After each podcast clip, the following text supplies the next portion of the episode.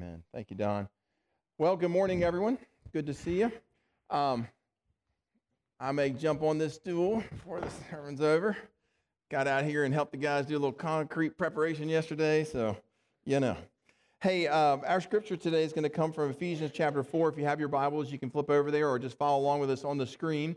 We are in our final week of our series. Actually, next week I'm going to give a little wrap up of what we've been talking about. But since January, we've been walking through the spiritual gifts. And we've been teaching on the different spiritual gifts.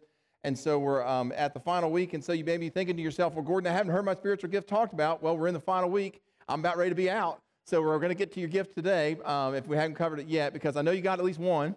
Uh, maybe you may have others. Um, but uh, so we're, we're jumping into this today. Our text comes from Ephesians chapter 4. Um, you can flip over there in your Bibles. Let's stand and read together from God's Word, Ephesians chapter 4. We'll be reading verses 11 through 15. 11 through 15. Um, here we go. And he gave the apostles, the prophets, the evangelists, the shepherds, and teachers to equip the saints for the work of ministry, for building up the body of Christ, until we all attain to the unity of the faith and the knowledge of the Son of God, to mature manhood, to the measure of the stature of the fullness of Christ so that we may no longer be children tossed to and fro by the waves and carried about by every wind of doctrine, by human cunning, by craftiness and deceitful schemes. Rather, speaking the truth in love, we are to grow up in every way into Him who is the head, into Christ. You may be seated. Thank you so much. So, uh, the two gifts that we want to cover today are the gifts of evangelism and the gift of shepherd teacher. The first of those is the gift of evangelism. Evangelism is going out and sharing with people about Jesus. It's telling them about the fact that they can have their sins forgiven. It's telling them about what Jesus accomplished on the cross and how they can how that can impact their lives. That's what evangelism is. Um, it says there in verse 8 of chapter 4 that God gave gifts to men. And so that's an inclusive term there. It means both men and women. And then Paul goes on to say in verse 11, he says that God gave some to be apostles. Well, we've already talked about them. That was the first week of our series. And then he says, and some to be prophets. Again, we've talked about them. He says, and some to be evangelists. We haven't talked about the evangelists yet. So there's a spiritual gift that the Bible identifies here as evangelists.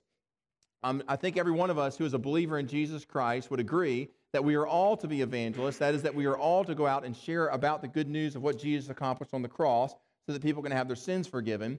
Um, one of the last things that Paul said to Timothy, 2 Timothy chapter 4 and verse 5, he said to him that Timothy, you are to do the work of an evangelist, right? He's telling Timothy here, whether you got the gift or not, you go out and you do this work. You go out and share about Jesus with people who don't know him. You do the work of an evangelist. Then there's the Great Commission that Jesus shared in Matthew chapter 28 and verse 19, where he said to all of us, Go out, therefore, and make disciples of all nations, baptizing them in the name of the Father, the Son, and the Holy Spirit See, friends, Jesus intended for every Christian, Jesus intended for every church to go out and tell other people about what he had done on the cross for them, to share about our faith in Christ for them. That's not just for people who have the gift of evangelism, that's something for all of us.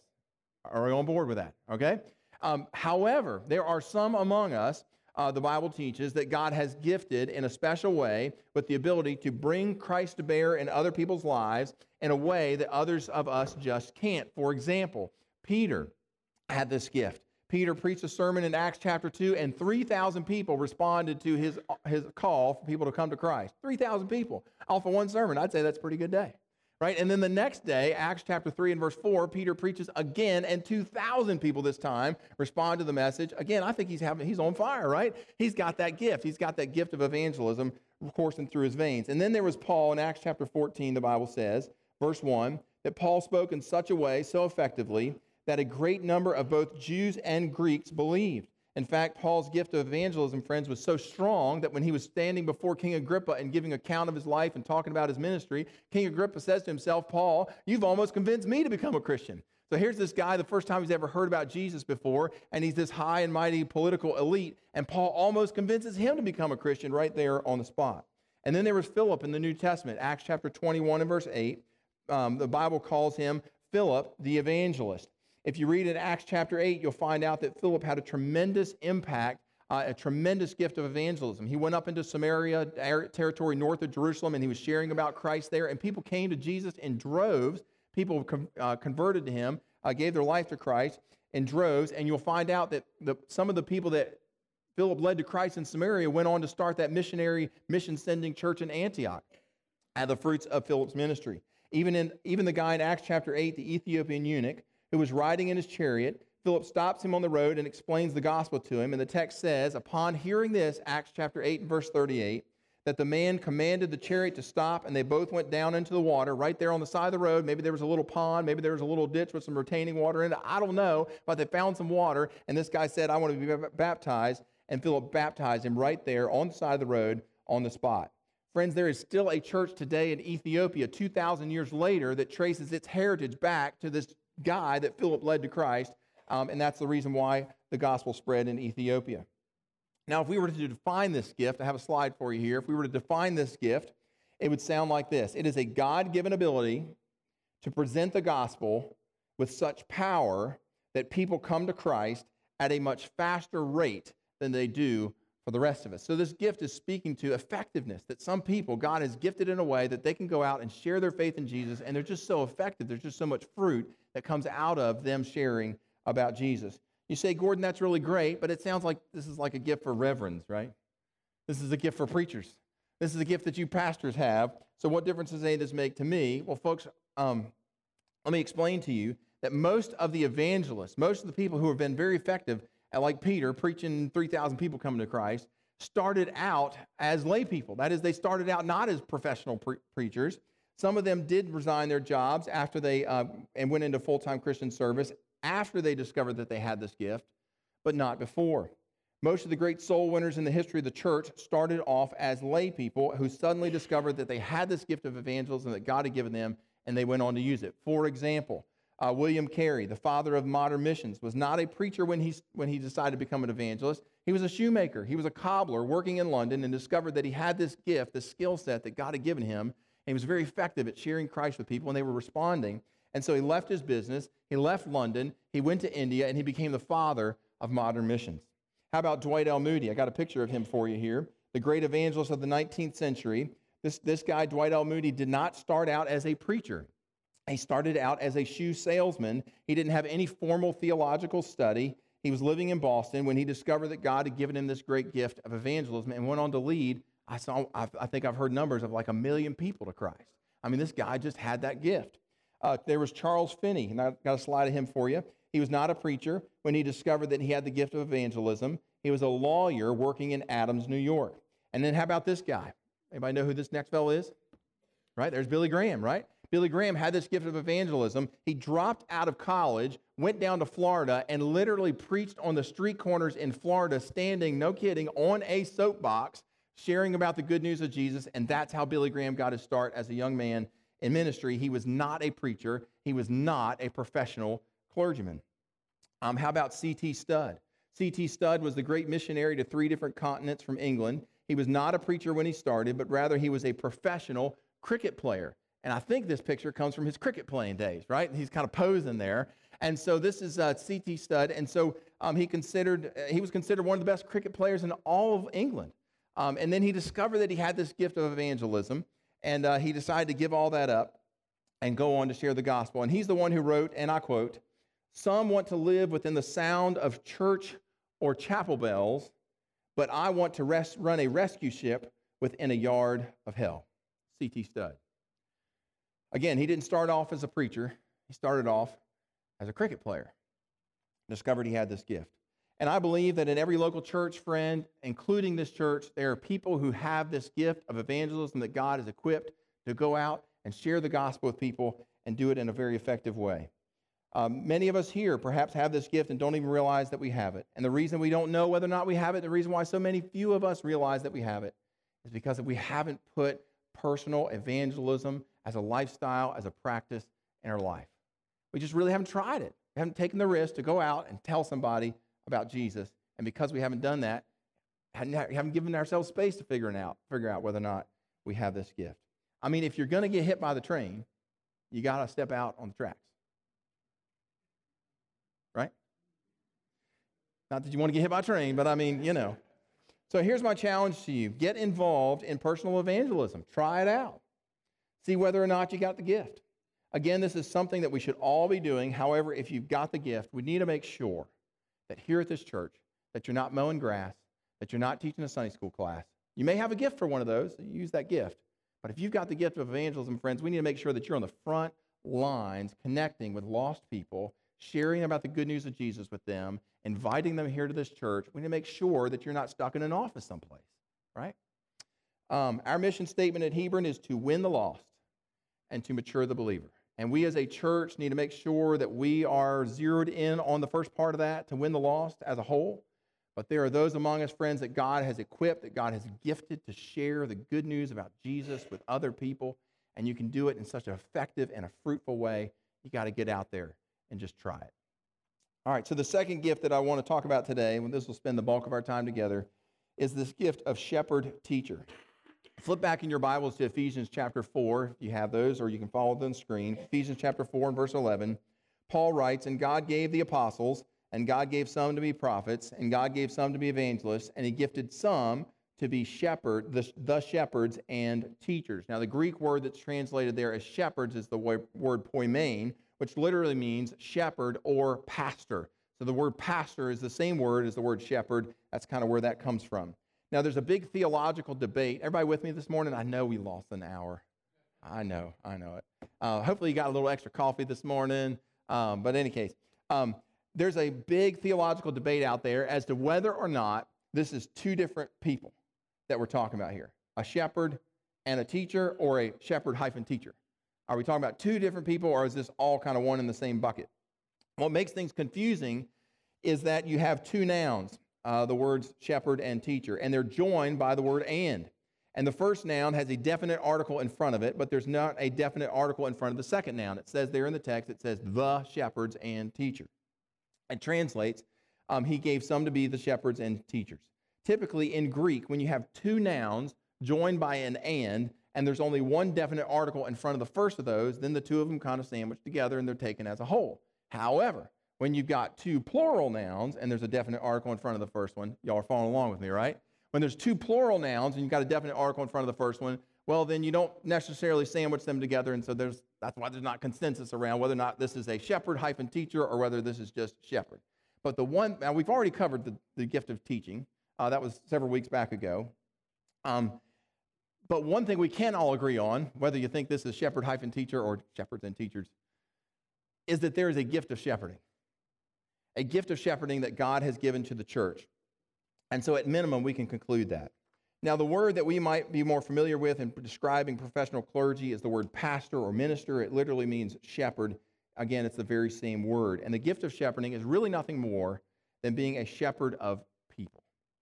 Um, let me make a, make a good point, a big point here, okay? So if somebody's kind of drifting off, right, that hour less of sleep is kind of working on, give them a little nudge right now. Tell them, hey, look, we got, he's getting ready to say something really important. You want to pay attention to this, right? So here's my big point. You don't have to be employed as the pastor of a church to have the gift of shepherding. Let me say that again. You do not have to be employed as a full time vocational minister working in a church, working at a church, in order to have the gift of shepherding.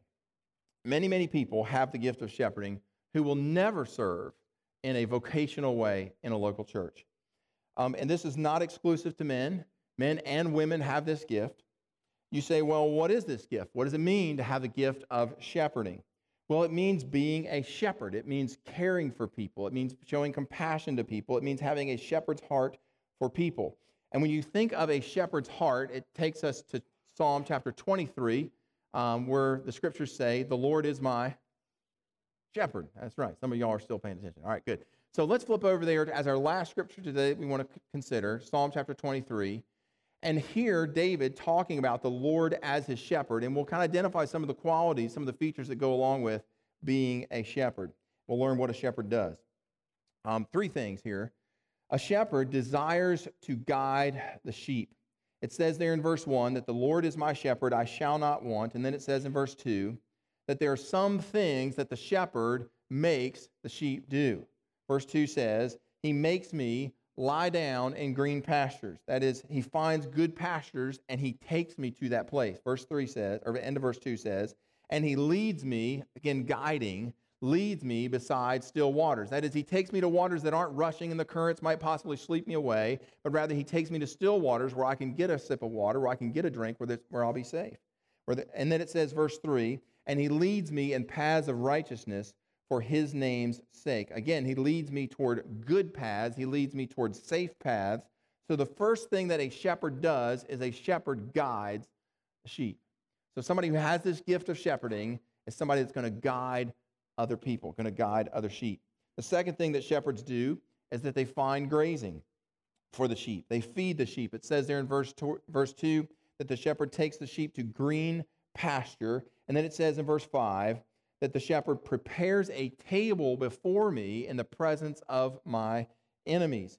Friends, people with the gift of shepherding feed sheep the word of God, spiritual food. Remember what Jesus said to Peter, John chapter 21 and verse 17? He said, Peter, feed my sheep, right? And Peter even said to the elders of the church, 1 Peter chapter 5 and verse 2, he said, You who are, all the, who are the elders of the church, shepherd the flock of God that is among you. And what's interesting is that the word that's translated feed there is the word shepherd. Shepherd them, feed them. It's the same word. Shepherding and pasturing the sheep. How do you do it? Simply by feeding the sheep the word of God. And whether you do it in one on one discipleship, or whether you do it in a home group, or whether you do it as a Sunday school leader, um, or whether you do it on the telephone, or you do it from a pulpit, right? Whichever it is, you are feeding people the word of God. This is what shepherds do. They guide the sheep, they take the sheep to good grazing, and then finally, the shepherds also guard the sheep.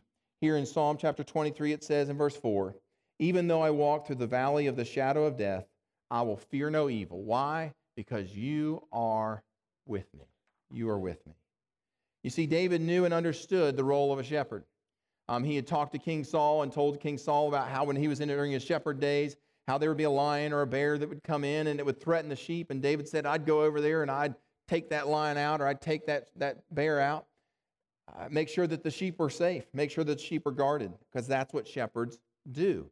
The duty of shepherds and the duty of elders in the local church is to guard the flock as a whole and to guard individuals within the flock from error and damage and from being led astray. But, friends, no pastor, no group of elders can handle that alone. They were never meant to. And so, God gives the gift of shepherding beyond just the people who are in leadership. God gives the gift of shepherding to people all across our church body. And that's why God has given us, many of us, that gift. And many of us have a ministry that God wants for us to have of getting a few sheep around us, sheep that we will guide, sheep that we will graze, sheep that we will guard. The Bible says in Hebrews chapter 10 and verse 24, let us consider how to stir up one another to love and good works. And then verse 25, not neglecting to meet together as is the habit of some, by encouraging one another all the more as you see the day drawing near. Friends, I believe that many, many Christians in the local church have this gift of shepherding.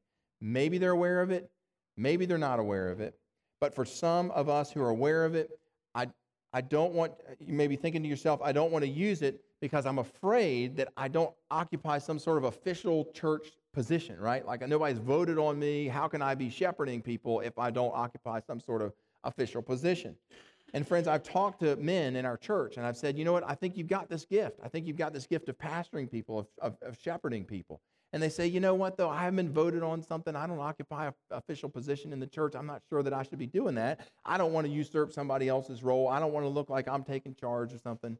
And I've talked to women in our church, and I've said, look, I think you've got this gift. I think you've got the gift of, of take, gathering people together and of pastoring them and of shepherding them. They said, well, you know what? I haven't been invited to lead any sort of ministry in our church. I don't occupy some, some sort of um, you know, leadership role. Folks, that's not right. It's not the elder's job, it's not the deacon's job alone to shepherd this church. The elders and the deacons in this church cannot possibly offer the level of care and concern that each of us needs. So here's what we want from you.